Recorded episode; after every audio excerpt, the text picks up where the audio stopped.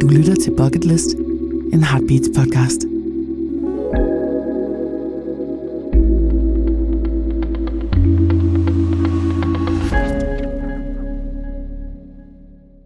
Velkommen til podcasten Bucket List. Udtrykket Bucket List kommer fra begrebet kicked the bucket og en liste, man laver over ting, man gerne vil nå, før man dør. I dag vil jeg gerne byde velkommen til min gæst, Susse Wold. Susse er skuespiller, foredragsholder og forfatter, og har senest været aktuel i den Oscar-nominerede film Druk. Susse er født i 1938, er gift og har et barn. Velkommen til. Tak skal du have. Og tak fordi du ville komme. Hvordan ser livet som skuespiller ud for tiden? Jamen, livet som skuespiller ser jo sådan ud, at der ikke er noget at gøre overhovedet, og har ikke været noget i et helt år. Så min store glæde har været at følge med i filmen Druks store succes, som jeg har en lille andel i, og det har jo været ligesom fremdriften og glæden i denne her lukkede situation, der hele tiden alligevel skete noget, og så fordi der skete noget godt, så bliver man jo opløftet og glad. Ja, det er også helt fantastisk. Ja, det er. Hvordan er sådan en rejse med den film for dig? Du har været med i nogle kæmpe altså så mange gode film, ikke? Nej, det har jeg ikke. Jeg er jo slet ikke filmskuespiller i virkeligheden. Der gik jo faktisk 25 år eller 26 år imellem den sidste film, jeg lavede, og så da jeg lavede Jagten med Thomas Vinterberg. Han var den første, der gav mig en rolle, som ikke havde den der... diva-lignende, men så var en rolle, som var et rigtigt menneske, og det var jo vidunderligt at være med. Så bekendtskabet med ham har jo været den store inspiration og glæde i mit liv. Så det der med at lave store filmproduktioner, ja. Jagten er også en stor produktion. Ja, jamen det er den, men der har jeg jo kun lavet den. Ikke? Ja. Ellers var det Det Kongelige Teater hovedsageligt. Jeg har været teaterskuespiller mest, ikke? Og så fordi jeg synes, at de roller, der blev tilbudt mig, de var jo på linje med fru Junkersen og med Gitte Grå og med alle de der med de lange cigaretrør og sådan noget. Og det synes jeg altså bliver patetisk, når man bliver en lille smule ældre. Og der er heller ikke noget kød på dem. Det handler jo om ordet. Det er jo det, og det var det, jeg synes var fantastisk ved Jagten, at den virkelig handlede om noget, ligesom denne her Druk handler om noget. Og derfor er jeg altså meget forelsket i Thomas Vinterbergs talent. Det kan jeg godt forstå. Ja. Men det er utroligt at høre dig sige, at få chancen for at spille et rigtigt menneske. Ja, men det er jo fordi, det kan meget let blive sådan en kliché, som jeg synes, Rue Junkersen var. Det er jo min haderolle i en vidunderlig bog af Rifbjerg. Og jeg ved godt, at der er mange mennesker, der var glade for den, men jeg var ikke glad for den. Og jeg tror, den har været en stopklods for mange ting, fordi så bliver man castet til det. Ja. Og ikke andet. Og mange filmfolk ved jo ikke, hvad man ellers har lavet, og tænker, det er hende, hun skal over i den kasse der. I det hele taget, at komme over i en kasse og skulle gøre det samme, som man hele tiden har gjort, det vil jeg ikke. Nej. Hvordan har du... hvad har du gjort for ligesom at komme ud af den kasse? Jeg har sagt nej. Du har sagt nej? Jeg har sagt nej. Altid. Fra jeg bestemte mig til, at det ville jeg ikke mere. Mm. Jeg synes, der skal være, om ikke et budskab, så skal der dog være nogle situationer, som en skuespiller kan få noget ud af. Ja. Og det er ikke interessant at se ud. Nej. Og være køn.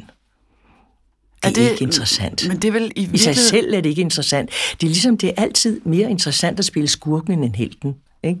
Ja, fordi det er en mere... Altså, der er mere drama i at spille Mephisto end at spille Faust. Ja. Det er der. Det er vel hovedsageligt kvinderne stadigvæk, der bliver puttet i den pæne, kønne kasse? Eller er mændene faktisk også lidt udsat for det? Ved du hvad, det ved jeg simpelthen ikke. Jeg ved ikke så meget om filmbranchen, jeg ved ikke, hvordan man... Men også på teater, tænker jeg? Nej, det synes jeg ikke. Teater er jo mere, har jo mere erfaring i at give folk roller, som de mener, de kan spille, og ikke så meget, hvordan de ser ud. Det tror jeg ikke. Nej. Det tror jeg ikke. Det er skægt, når jeg tænker sådan på dig og din karriere. Noget af det, som jeg altid har bidt mest mærke i, det har været noget med mine egne interesser, men det er det arbejde, du lavede for AIDS-fonden i mange, mange år. Ja. Kan du ikke fortælle, hvordan kom du i gang? Hvad var din interesse? Altså, hvorfor det arbejde? Jeg kom ind i det, fordi på det tidspunkt, hvor jeg begyndte at interessere mig for det, der var min søn 17-18 år, og var sådan lige ved at træde ind i kærlighedslivet. Og Bent og jeg opholdt os på Hawaii, og var blevet gift over i 83, og sad og fulgte med i tv omkring den fordømmelse, som AIDS-ramte var ude for, som var horribelt. De blev smidt ud hjemmefra og døde alene, og hvis det var en børnehave, så og de måtte, altså det var både læger og patienter, og vi beskæftigede os meget med det. Mm. Der var ovenikøbet en præst i noget, der hed Crystal Cathedral, som sagde, AIDS er Guds straf til menneskene. Og der sad så en fyldt kirke med 3.000 mennesker, og der var ikke en, der rejste sig op og sagde, høv, har du talt med Gud om det? Og jeg kan huske, at vi var helt rystede over den fordømmelse, som syge mennesker fik, på grund af, at det var en seksuel overført sygdom, ikke? Så det var jo noget med, der du selv været skyldig, og du er selv skyldig, der er i død. Hele de der skyldspørgsmål, som kom ind og var så frygtelige. Så da jeg landede i Katrup lige efter den tur, der henvendte AIDS-fondet sig, der var det helt nyt, henvendte de sig til mig og spurgte, om jeg ville være deres ansigt udad til. Og det sagde jeg ja til, fordi jeg synes, det var så vigtigt. Også fordi jeg havde en søn, der selv skulle ud i det kærlighedsliv, hvor da jeg var helt ung, der var man bange for at blive gravid, men det var dog liv. Ja.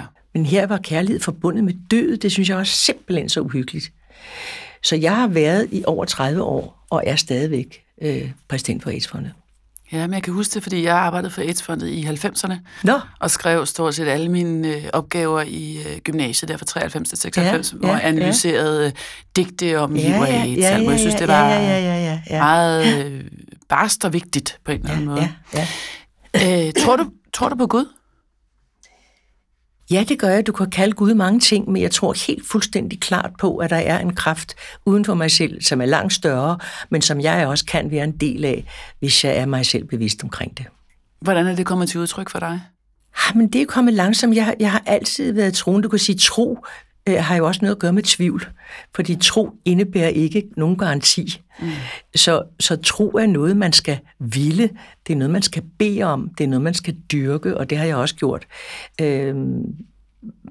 Og jeg blev gift på Hawaii i en kirke, der hedder Unity Church, som også er en kristen kirke, men alligevel med meget nytænkning og anderledes tænkning. Og så har jeg gået meget i AA. Ikke fordi jeg selv er alkoholiker, men for det første kender jeg mange. Og så har jeg en meget god ven derovre, som jeg har gået til møder med, fordi det handler ikke så meget om ikke at drikke, men det handler om, at de har et 12-trinssystem, som er meget klogt og som holder en lidt på sporet med hensyn til, hvordan man lever sit liv, og hvordan man ligesom holder orden på sine følelser og på dagen, og så kan jeg godt lide det hedder one day at a time.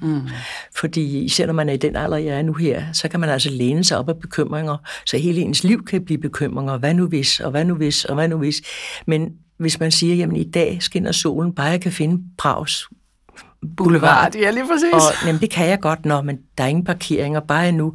Altså, det er meget vigtigt ikke at læne sig op, altså fordi man skal lægge sin frygt bag sig, og så skal man lægge sine drømme foran sig. Og det prøver jeg på hver eneste dag. Men det er jo også en mental øvelse, ligesom man træner sin krop og sine muskler, så kan man også træne sin måde at tænke på. Hvordan har du gjort det? Jamen, fordi det vi tænker, det er vi. Ja.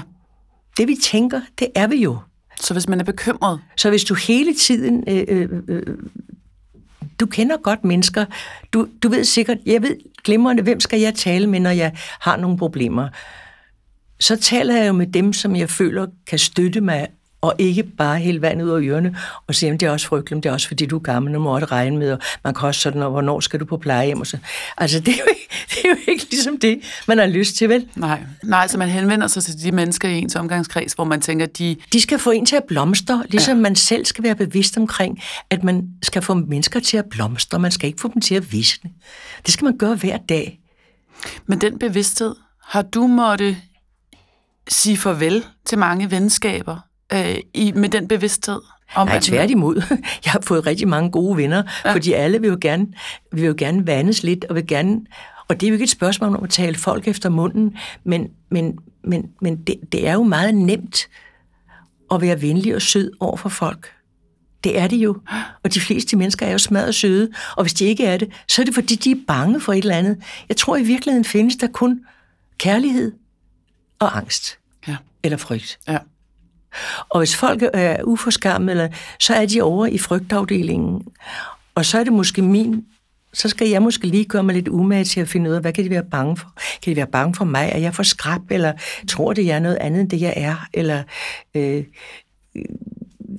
det er et spørgsmål om at prøve at analysere situationen en lille smule, og så altid vælge det, hvor man ikke får konflikt. Man kan også sige, hvad vil du helst? Vil du have ret? Eller vil du være glad? Ja. Men den er bedre, Susse, end du får ret, og jeg får fred. Fordi den er kedelig, ikke? Det er jo sådan en apatisk... Nej, jamen det, jeg synes ikke, det skal være apatisk, men der er jo altså... Der er noget, der hedder retskaffenhed, ikke? Som man siger, det er meget, meget vigtigt for mig at få ret. Det var dig, der gjorde fejl. Jamen, kan det ikke være ligegyldigt? Problemet er jo væk nu. Hvorfor er det vigtigt, om du havde fejlen, eller jeg havde fejlen? Vi fejler jo alle sammen. Så tilgivelse er jo en helt stor ting i mit liv. Ja. Jeg har en meget skøn amerikansk psykolog, som jeg og læger og alt muligt, som hedder Jerry Jampolsky, som har skrevet den her bog, Love is Letting Go of Fear, som jeg kender privat. Og han har fået lavet sådan nogle små skosåler, hvor der står, for det første, der står, let every step be a step of forgiveness. Og det har han lagt ned i sin sko, fordi han vil gerne huske sig selv på, at alle de skridt, man tager, hvis man kommer ud for folk, husk at være tilgivende. Ja.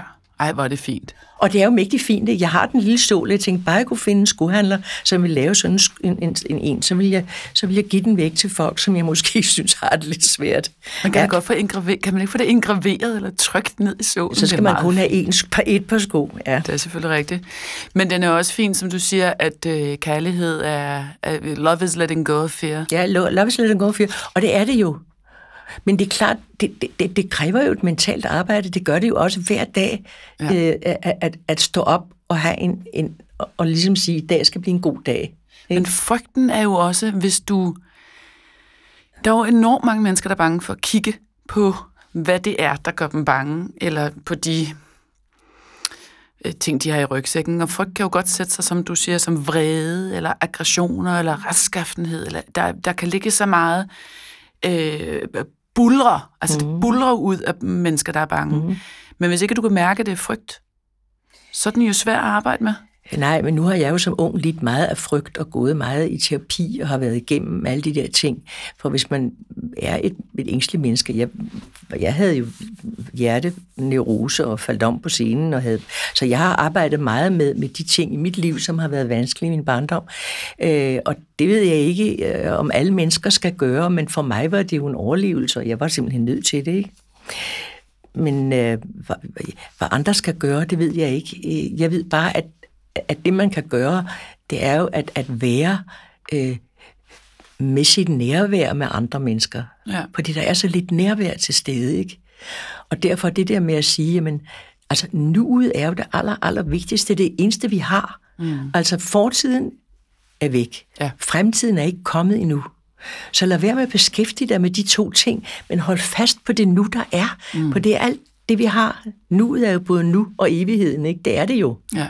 Så jeg tror, man skal se med sit hjerte, og jeg tror virkelig, det usyn, som Den Lille Prins siger, som jeg også har spillet, det væsentlige er usynligt for øjet. Kun ved hjertet kan man se klart, og det er jo rigtigt. Ja, det er også fint sagt, ja. For der i ligger tilgivelsen jo også. I øjeblikket er jeg meget optaget af, især efter den her coronatid, fordi jeg skal ud igen og fortælle mit yndlingseventyr af H.C. Andersen, som er Snedronningen. Fordi jeg synes, at Snedronningen er blevet så fantastisk aktuel efter den her coronatid. Fordi hvis troldspejlet er blevet knust, så er det virkelig blevet knust. Mm. Og der er masser af små glasdumper, der kommer ned. Og mange af os har fået en glasplint i øjet, så vi ser tingene forkert. Og nogen har fået en glasplint i hjertet, så det fryser til is, ikke? Ja.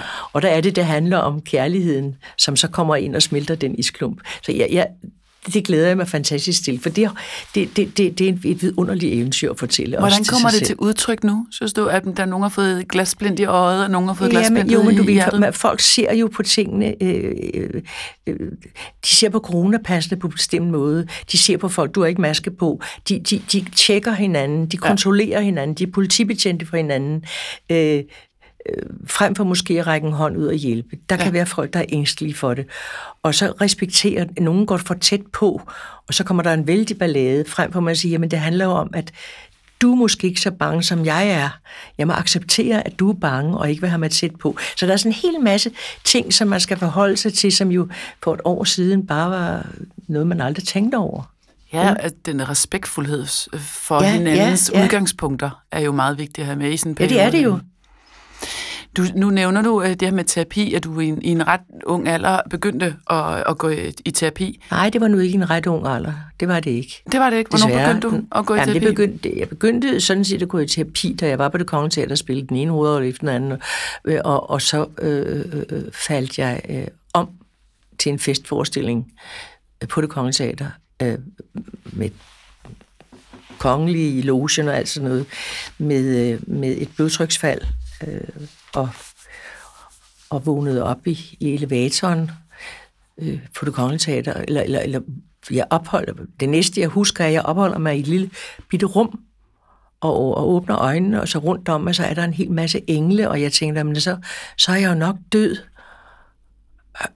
Og så vågner jeg lidt mere op, og så hænger jeg mellem to brandmænd, og rundt om mig, der står der en hel masse små balletbørn med vinger på, og de skal op og prøve på sylfiden ovenpå, men i min tilstand troede jeg jo, at jeg stod, og så kom jeg på hospitalet, og de fandt sig ud af, at der var ikke noget vej med mit hjerte, men jeg havde altså noget angst, som gjorde, at når jeg blev presset, så faldt mit blodtryk, og så faldt jeg om. Og det led jeg under, har jeg lidt under i flere år, indtil den dag, hvor jeg var klar over, der var nu måtte jeg gøre noget ved det. Og det gjorde jeg så, men der var jeg jo voksen. Okay. Der var jeg voksen, og havde fået barn og mand og alt muligt. Hvor kom angsten fra?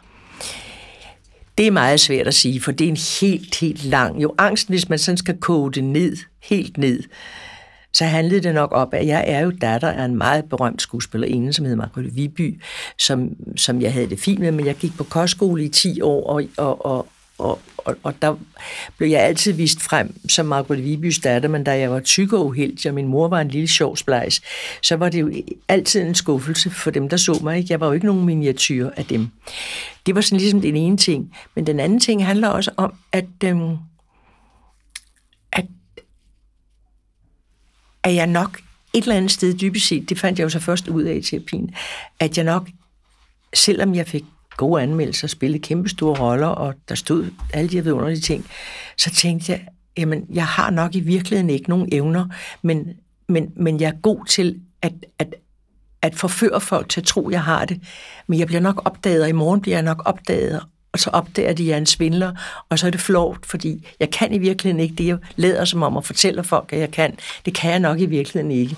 Og det lyder lidt vanvittigt, men jeg gik faktisk i gruppeterapi og opdagede, at der var berømte sagfører og syndere, som der var det der med at være barn af, en person, som det lykkedes vældig godt for. Og så er der masser af ting, der ikke lykkedes for min mor, så det er ikke nogen stor halleluja-historie med hende, sådan set. Men det at tro, at man ikke er god nok, altså at man svindler sig til at være noget, man ikke er. Ja. Sådan har jeg det ikke mere. Altså, jeg vil sige, spørge, om du er vokset fra den. Nej, jamen, sådan har jeg det ikke mere. Jeg ved godt, at jeg kan nogle ting, men så kan man sige, at jeg har bestået eksamen. Hvor god eller hvor dårlig den er, det kan jeg ikke bedømme. Nej. Jeg kan bare sige, at jeg har bestået eksamen. Så du har ro med det nu? Ja, det har jeg. Jeg er den, jeg er, og sammenligne, det kan folk godt gøre, men det gør jeg ikke. Jeg kan det, jeg kan. Jeg ved godt, hvad jeg kan. Noget, jeg tror ikke mere, at det er noget, jeg laver. Mm. Jeg tror, jeg er den, jeg er. Ja. Du spiller ikke dig. Nej, jeg spiller ikke mig. Eller jeg spiller ikke... Jo, jeg spiller roller, men jeg tror ikke, at de evner, jeg eventuelt har, eller de evner, jeg har, kan du høre, jeg siger ovenikøbet eventuelt stadigvæk, de er gode nok, og det er mine. det er ikke nogen, jeg har spillet mig til. Nej. Det er ikke nogen, jeg ikke har. Men lader som om, jeg har. Det har jeg. Må ikke du var blevet opdaget, hvis det var helt helvedes det? Hvad siger du? Du var nok blevet opdaget på nuværende tidspunkt, hvis det var jo, men der er heller ingen logik i det, vel? Nej, det er der ikke. Jeg har hørt, der er slet ingen logik i den form. Overhovedet ikke logik, og man kan sige til sig selv, jamen sikkert noget vrøv, læs nu de andre med, se nu det. Jamen det hjælper overhovedet ikke. Det er jo en indre følelse af afmagt og af angst for at blive afsløret som en svindler, ikke? Men det skal ikke, fordi jeg tror, anerkendelse er så stor en drivkraft for mange, men anerkendelsen vil aldrig nogensinde give dig selvværdet. Nej, det er så rigtigt. Du kan få fra din far, eller din nabo, eller aviserne, eller dronningen for at vide, at du er dygtig. Det hjælper ikke. Men hvis ikke du har kærligheden til dig selv, er det jo underordnet. Ja, det er rigtigt. Ikke? Det er fuldstændig rigtigt. Men det er, det er sådan noget intellektuelt noget, som jeg jo... Det kan man ligesom ikke læse sig til, eller man må følelsesmæssigt opleve det selv. Mm. Og der havde jeg så brug for at få noget hjælp til. Ja. Hvordan var det at stå og gå på scenen? Altså, jeg tror, der var mange, der er bange for scener, og der er mange, der er bange for at performe, skulle være for en masse mennesker. Men hvis du har haft den der det var frygteligt. Angstlægning? Det var frygteligt. Det var i mange år frygteligt. Hver eneste aften? Ja, det var frygteligt. Hvorfor gav du ikke op? Jamen, fordi i det øjeblik, man så kommer i gang, der er jo det ved kreativitet. Altså, fordi når man er på kreativitetens mark, så glemmer man både tiden og sig selv. Og hvis man først er inde i den kreative proces, hvis du er inde i den person, som du har skabt med hjælp af de andre, og af teksten og instruktøren, så hvis du er inde i det, og du er i situationen, når du er i dit nu, hvis du er ude for det og bringer angsten med, så er det frygteligt. Ja. Men hvis du kan slippe den, og når du er kommet ind, og sådan var det hos mig, når jeg først var kommet i gang, og så min medspiller og hørte og tekst og hvad det nu ellers var, så forsvandt angsten. Ikke? Men det var inden, det var når man stod der og skulle ind og slemt. Har det nogensinde været sådan, at du tænkte, at du skulle... Altså, jeg har haft perioder, hvor jeg synes, det var svært at gå på scenen, og som DJ, så var det rart lige med en øl inden, eller lige til at dulme med nævnerne. Du har simpelthen mærket den hver aften. Nej, jeg har overhovedet ikke... Altså, det der med at peppe mig op med spiritus eller noget, nej, det har jeg aldrig gjort. Jeg har ikke engang tendens til at være misbruger. Nej. Det har jeg ikke. Hvis vi... Jeg har alt for meget kontrol til det. Er det en god ting at have kontrol? Ja, jeg synes, jeg vil gerne have kontrol over mig selv. Altså, jeg er heller ikke den, der synes, det er rigtig, rigtig sjovt at være sammen med folk, der drikker sig helt i hegnet og siger det samme hele tiden og rager rundt. Jeg synes ikke, det er morsomt, fordi du har ingen kontakt med dem. Nej. Og de begynder at sige en masse vrøvl. Folk, som man ellers synes er begavet, og som man godt vil have lidt kontakt. Man mister jo kontakten. Ja. Ikke? Hvis man... Det synes jeg ikke er sjovt. Man mister måske både lidt kontakten, men også lidt respekten. Ja, i situationen? Ja, jeg trækker mig i hvert fald altid. Jeg synes ikke, det er interessant.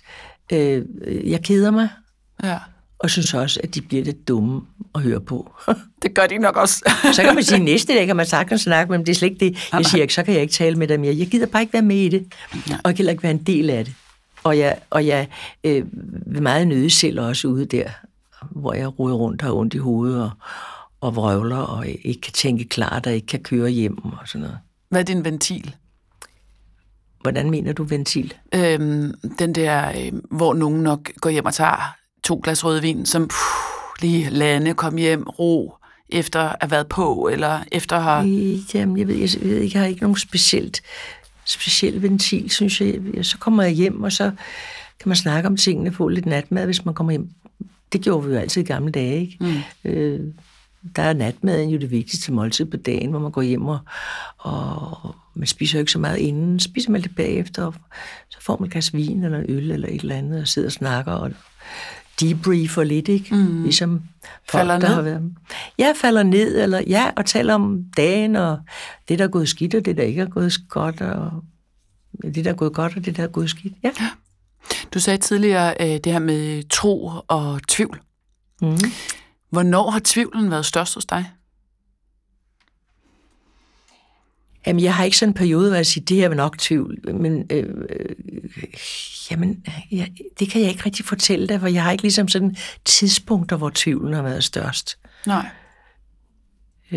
Jeg var meget i tvivl, da vi skulle sælge vores hus. at flytte fra et hus, som jeg elsker meget, meget, meget højt.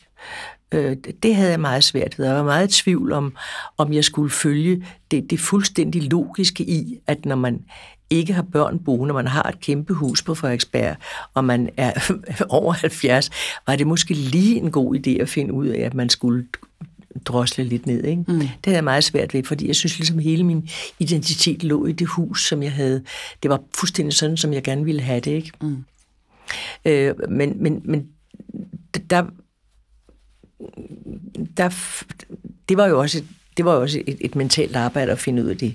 Men så var der Gud ved at love en meget vidunderlig pige, som har købt det, som elsker det lige så højt som jeg, som jeg stadigvæk er i kontakt med. Så jeg kan stadigvæk se roserne, jeg kan stadigvæk se magnolietræet, der springer ud, og jeg kan stadigvæk være i kontakt med det, og så har jeg fået en vidunderlig lejlighed, som er fantastisk. Bent og jeg er så mere lykkelige for. Altså, så Men der var jeg meget i tvivl, fordi jeg havde meget svært ved at skille mig af med det. Var det perioden i dit liv, der var vigtig, eller var det rammerne? Eller altså, det repræsenterer jo også, jeg er i gang med at skille mig af med et hus, som jeg har fået mine børn i. Jamen, det er et hus, jeg har været i 50 år, og jeg har ikke haft så mange hjem i mit liv. Vel? Nej. Fordi jeg er gået på kostskole, så jeg har ikke haft så mange hjem, så det blev jo ligesom mit hjem, som blev lige præcis det, som jeg gerne ville have. Og det skulle være lige præcis sådan, som det skulle være. Og da Bent kom ind, så var det lige præcis, vi havde fået det lige præcis, som vi gerne ville have det, ikke? Og så skal man jo finde ud af, hvornår er det, så man ikke skal være her mere, ikke? Og det skal man jo helst gøre, mens man stadigvæk kan se og gå og høre, så andre ikke skal beskæftige sig med det, så andre ikke skal rydde op for en, så andre ikke skal placere en. Altså, mens man endnu har sin vilje til at sige, det vil jeg ikke, og det vil jeg gerne, ikke? Jo. Så man kan få lavet en rede igen, som er mig. Men det synes jeg var en svær proces. Det var det. Når du siger, du tror, og du på en eller anden måde tror, der er noget, der er større end dig, er der noget efter døden? Ved du hvad?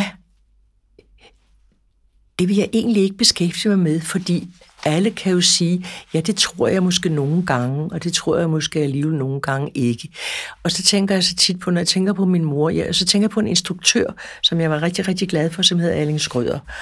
Og når jeg er i tvivl om noget i en rolle, så spørger jeg altid ham, og det kan lyde lidt vanvittigt, men så spørger jeg ligesom inde i mig selv, hvad ville Erling egentlig have sagt her? Hvad ville han have sagt til den her monolog? Hvad ville han have sagt? Og så går der lidt tid, og så får jeg helt klart svar. Han ville have sagt, du skal ikke tænke på det som monolog, du skal tænke på det som tanker, der opstår. Og du skal ikke fortælle det til andre end dig selv. Sådan noget for eksempel, ikke? Mm.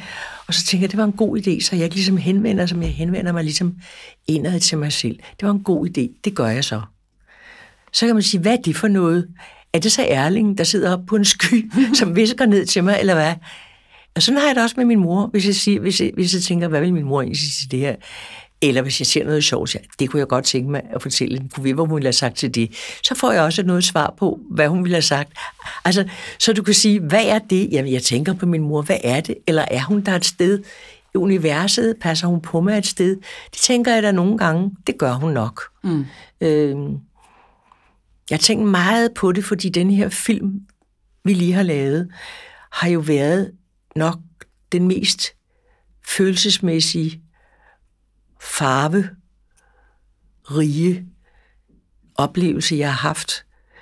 Og det har ikke været egentlig det sceniske arbejde og den rolle, jeg spiller, som ikke er så forfærdeligt stor, men det har været alle omstændighederne omkring den film.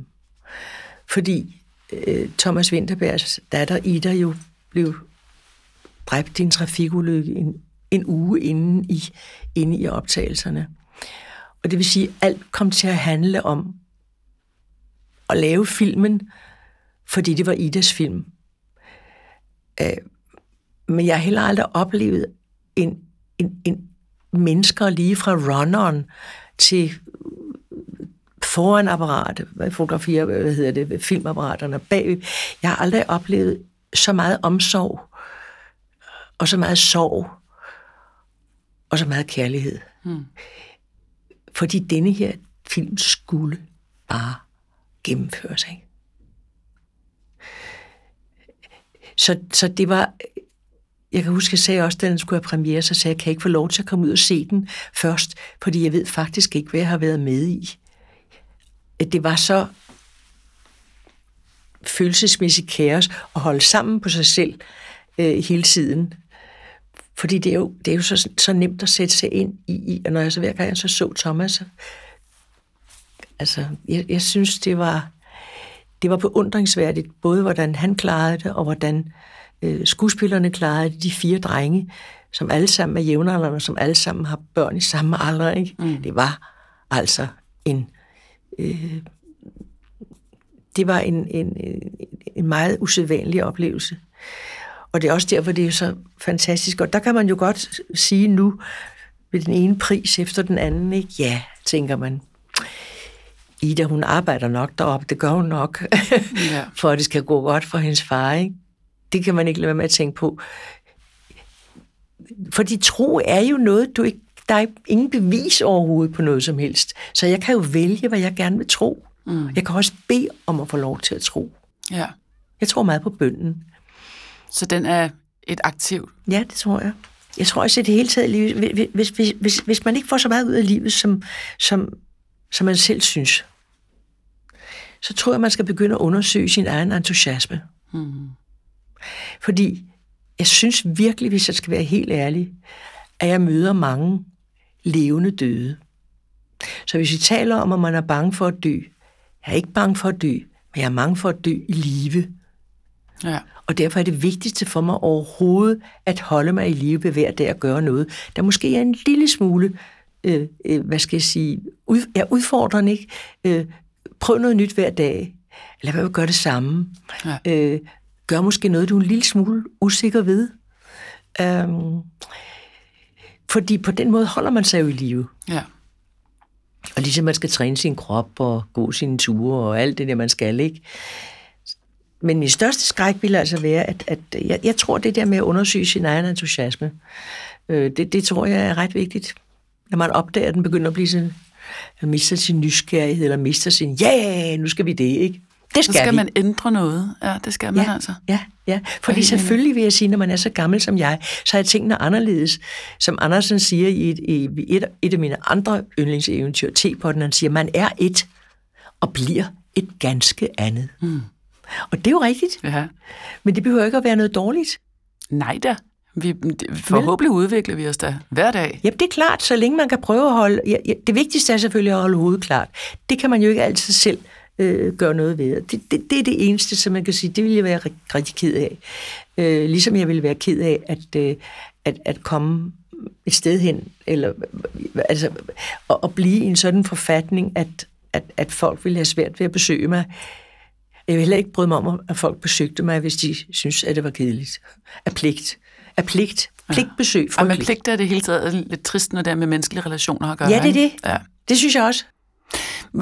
Præmissen for den her podcast er jo så festlig bucket list, ikke? Hvad vil man nå, før man dør? Er der noget, der står på en mental liste for dig? Nej, det eneste, som jeg gerne vil, det er at være levende, til jeg dør. Og hvad der foregår i det levende liv, skal helst være noget, som gør mig lidt nysgerrig, lidt entusiastisk. Det skal ikke være noget bestemt. Det kan være mennesker, jeg møder pludselig, eller det kan være rejser. Jeg vil gerne tilbage til Hawaii igen, som jo har hjemme fra jeg kom der første gang i 83, ikke? Så har vi været der hver eneste år i flere måneder. Og det i år har vi så ikke været der. Og vi har jo en masse venner derovre. Vi har jo ligesom parallelle venner, ikke? Mm. Så, og der plejer vi altid nemlig at have, lige her, på det her tidspunkt, plejer vi altid at have Oscarfest derovre. Og det er mig, der laver Oscarfest. Så det kunne jeg godt have tænkt mig i år, at være med i Oscar, og vi har Oscarfest. Fordi så ser vi alle de Oscar-nominerede film, og så mødes vi og sådan noget. Men der vil jeg gerne over igen, fordi det er jo et lille jordisk paradis for os. Mm. Så, men det tvivler jeg heller ikke på, at vi kommer. Men det der med at nå noget bestemt i min karriere eller noget, nej, jeg vil bare meget, meget gerne opleve. Jeg elsker kontakten med publikum, og jeg glæder mig vildt til at komme ud. Jeg holder også foredrag om mine bøger, ikke? Og jeg er også i gang med at skrive igen, fordi jeg synes, det er spændende. Jeg skriver på en bog, som som jeg kalder Balance. Jeg har skrevet en, der hedder Fremkaldt. Så har jeg skrevet en, der hedder Bevægelse. Og så er jeg i gang med en, der hedder Balance. Fordi balance i mit liv nu er nok noget af det vigtigste, og jeg kan godt lide dobbeltbetydningen af ydre og indre balance. Mm. Og det er det, som jeg gerne vil have i mit liv. Hvis jeg har en bucketliste, så vil jeg sige, ydre og indre balance i mit liv, det vil jeg gerne satse på at have. Hvad er den ydre balance? Jamen, den ydre balance, det er, at jeg ikke falder, når jeg går. Ja, okay, bevares. at jeg kan stå op på nogle høje hæle, uden at vakle for meget, ikke? Ja. Og den indre balance handler om at have så meget ro i sig selv, at jeg kan sidde her og tale med dig, uden at være nervøs for det, at jeg kan holde foredrag stadigvæk om alle mine 3 bøger, også om balance, som handler om, hvad der sker efter coronaen, hvad har coronaen gjort ved mig, og hvad har den gjort ved andre mennesker, og hvad kan vi ønske? Der er en masse ting omkring det. At komme ud og møde mennesker og holde foredrag som mig selv, ikke som en rolle, ikke med noget med paryk, og heller ikke med ord, som jeg skal lære udenad, som andre har skrevet, men med mine egne ord, mine egne tanker. Det synes jeg er en stor oplevelse. Det vil jeg gerne gøre mere af. Hvad foretrækker du? At være dig selv eller spille en rolle på teateret? I den alder, jeg har nu, vil jeg helst møde folk og holde foredrag. Ja. Og så vil jeg hellere, end jeg vil spille på teater mere, så vil jeg hellere lave film. Altså, jeg kommer ikke til at lave mange film, men nu har jeg været med de sidste 2 film, jeg har været med i, det er Thomas Vinterberg, så er jeg med i en Ole Bornedal-film, hvor jeg spiller priorinden i den franske skole, som bliver bombet. Altså, det synes jeg er interessant. Mm. Og anderledes, også fordi man laver film på en helt anden måde, end da jeg var ung. Der var man jo ikke medskabende. Der fik man at vide, hvad man skulle, og det gjorde man så. Men hvis jeg havde sagt til Erik Berling, skulle jeg ikke hellere lave den her replik om, og hellere sige sådan og sådan, så ville han da have set på mig. Men det gør Thomas Vinterberg jo ikke. Hun siger, prøv det. Ja. Og så prøver man det. Det vil sige, man er på en eller anden måde mere med. Ja, i den skabende. Det er god mening. Så vidt jeg kan se, uden at have den store erfaring, så det er min erfaring. Det synes jeg er interessant. Og nu springer vi lidt i det, og lidt tilbage igen til det her med døden, og hvad der sker, når man dør. Hvor tæt har du været på døden? Har du holdt nogen i hånden, eller været i rum med nogen? Eller? Ja, jeg har været med, da min mor døde, stille og fredeligt, og jeg har ikke oplevet så mange dødsfald.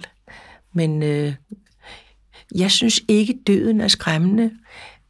Det, som kan skræmme, er jo smerter og afsked. Mm. Ikke?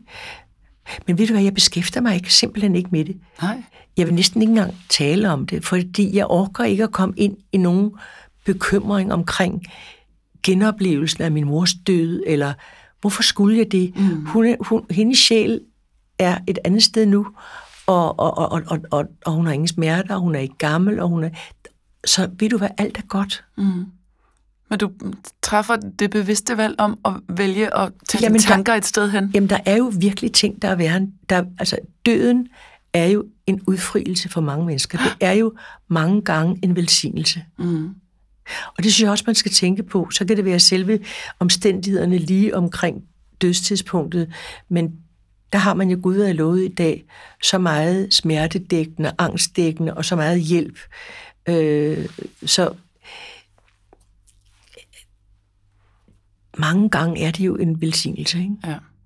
Jeg kan så godt lide den der bevidsthed omkring, hvor ens tanker kan tages hen, som du har. Altså, der er jo mange, der, som du også var lidt inde på tidligere, måske falder den lidt ned i nogle mørke huller med deres tanker. Men der kan man tage et bevidst valg. Jamen, man er det, man tænker. Man skal hele tiden huske på, at vi er det, vi tænker. Så jeg vil ikke dernede. På samme tid så er situationerne også det, vi tror. Man kan virkelig se på mange forskellige måder på de problemer, der opstår, ikke? Mm. Vil du være en del af problemet eller en del af løsningen? Og der er mennesker, der hænger fast i problemet, så de aldrig nogensinde kommer til løsningen. Ja. Hvor man kunne sige, okay, det er muligt, det er svært det her, men nu gør vi sådan. Og så begynder man straks at bevæge sig over imod det, der kan skabe en større balance i ens liv, ikke? Mm. Men der er jo også mange mennesker, der får næsten en... jamen, der er jo brokkehoveder, hvor man ligesom siger, jamen, det er ligesom deres livsindhold, ikke? Men jeg tror ikke, de har det særlig godt. Nej. Der er i hvert fald ikke så meget entusiasme, som du snakkede om. Nej. Altså, det er lidt trist. Nej. Men det har altid undret mig, hvorfor man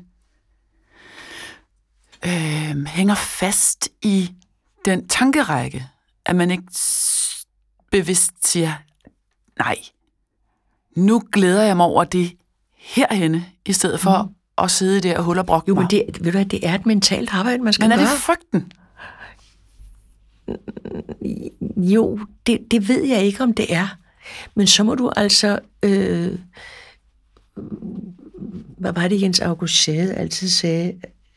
Jamen, det er noget med, nævn troldens navn, så forsvinder den. Ikke? Ja. Der er et eller andet med, så må man tale om den angst, man har. Mm. Man må komme af med den på en eller anden måde. Ja. Frem for at bekæmpe dem. Det kan jeg jo sagtens sidde og sige, jeg er jo ikke psykolog, men så må man på en eller anden måde gøre noget ved det. Men hvis man er glad for at være et brokkehoved, så må man jo være det.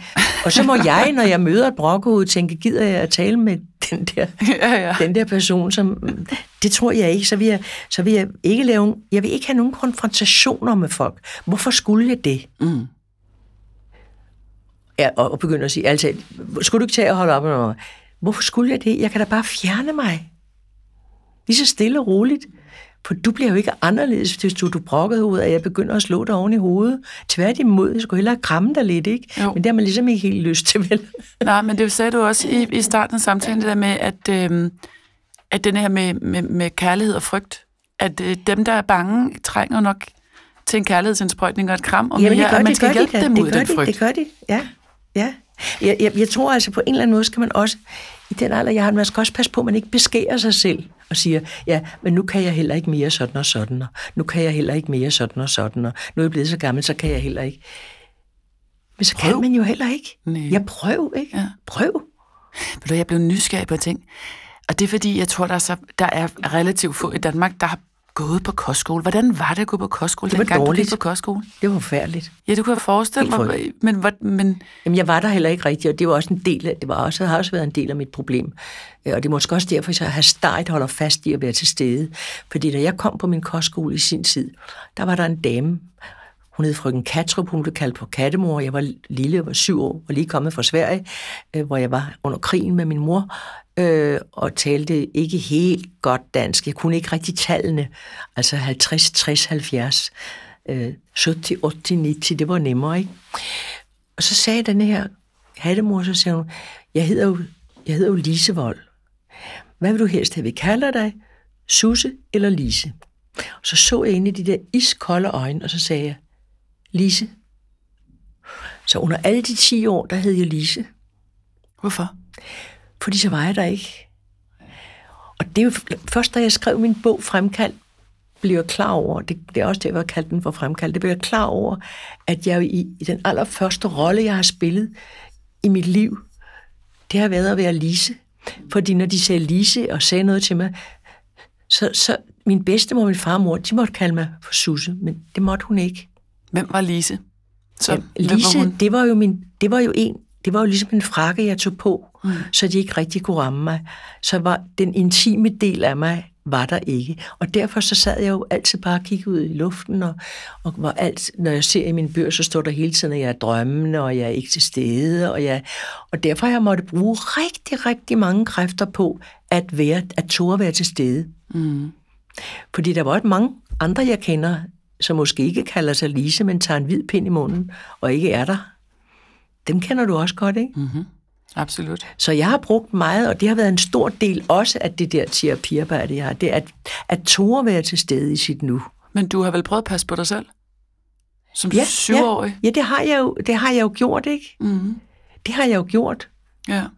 Det var den ene del, vi gjorde. Den anden del, fordi man jo ikke var så meget hjemme, og ikke havde så meget, det var, at sådan nogle børn laver jo også deres egen måde at leve på. For eksempel, da jeg hørte til de små, som det hed, der var der nogle af de store, som man så beundrede. Mm. Og så gik man hen, og så spurgte man, må jeg være din? Og hvis man var heldig, så sagde de ja. Og det viste, så var der en større sådan 2-3 klasser større, som så kunne putte en om aftenen, man skulle sove, og som man kunne lave tegninger til.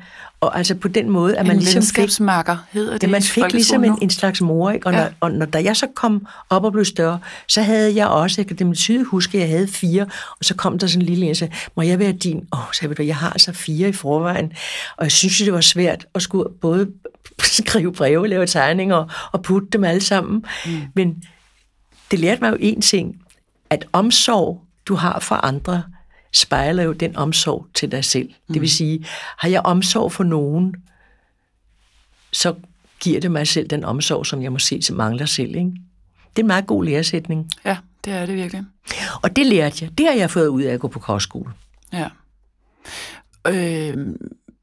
Var det med besøg hjemme og kontakt til mor og far, eller hvor afskåret var? Nej, men min far under krigen havde min far ikke noget arbejde. Han var modstandsmand, og da han kom hjem, var der ikke rigtig noget arbejde. Der rejste han til Amerika, og min mor havde heller ikke rigtig noget arbejde, selvom hun var mægtig berømt og filmede i Stockholm, så hun rejste til Norge på turné for at tjene penge, simpelthen. Og så var jeg jo enebarn, og så synes de, det var glimrende, at jeg kom på kostskole. Og det var det jo egentlig sådan set også. Hvad skulle de ellers? Ja. Jeg kunne ikke tage min far til Amerika. Jeg kunne heller ikke tage min mor rundt på turné. Hvad skulle de ellers? Så det var jo helt fint, for der er mange, der siger, var du så ikke vred på din mor? Ja, det var jeg da ikke. Jeg har jo set hendes dagbøger om den usle tilværelse, det var at rejse rundt lige efter krigen i Norge, hvor der ikke var elektricitet, og der var ikke mad, og de fik ingen penge. Der står sådan en lille budget om bag hendes. Det er ingenting, de får. Mm-hmm. Så for at betale for min kostskole, så tumlede hun rundt der på turné. Så jeg kan sandelig da ikke være vred over, at nogen satte mig der. At jeg så ikke brød mig om det var en anden ting. Men, de gør jo det bedste, de kan. Det gør, og det gør vi jo også som forældre. Ja, ved du hvad? Det tror jeg. Jeg tror, forældre er altid så gode ved deres børn, som de kan være, undtagen hvis de er mentalt syge. Ja. Det tror jeg.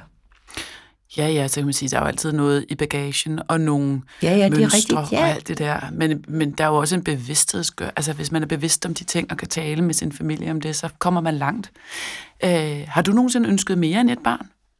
Du er selv enebarn? Jamen, jeg er selv enebarn, men jeg elskede at få Christian, og han var et ønskebarn, og der var så meget gang i min karriere, at jeg synes, oven i købet havde man for lidt tid til ham også. Så at begynde at producere et nyt barn, det var ikke rigtig aktuelt. Nej. Det ville da have været dejligt, jeg har flere børn, og Bent og jeg kunne også have haft nogle flere børn. Men han har 2 børn, og jeg har 1 barn, og det synes vi så pludselig også var nok, ikke? Jo, 3 det er dejligt. 3 er dejligt. 3 er dejligt. På afrundingen med børnene, så er vi nået til vejs ende. Og Susse, tusind tak, fordi du ville komme og inspirere, må jeg sige. Tak for snakken. Selv tak.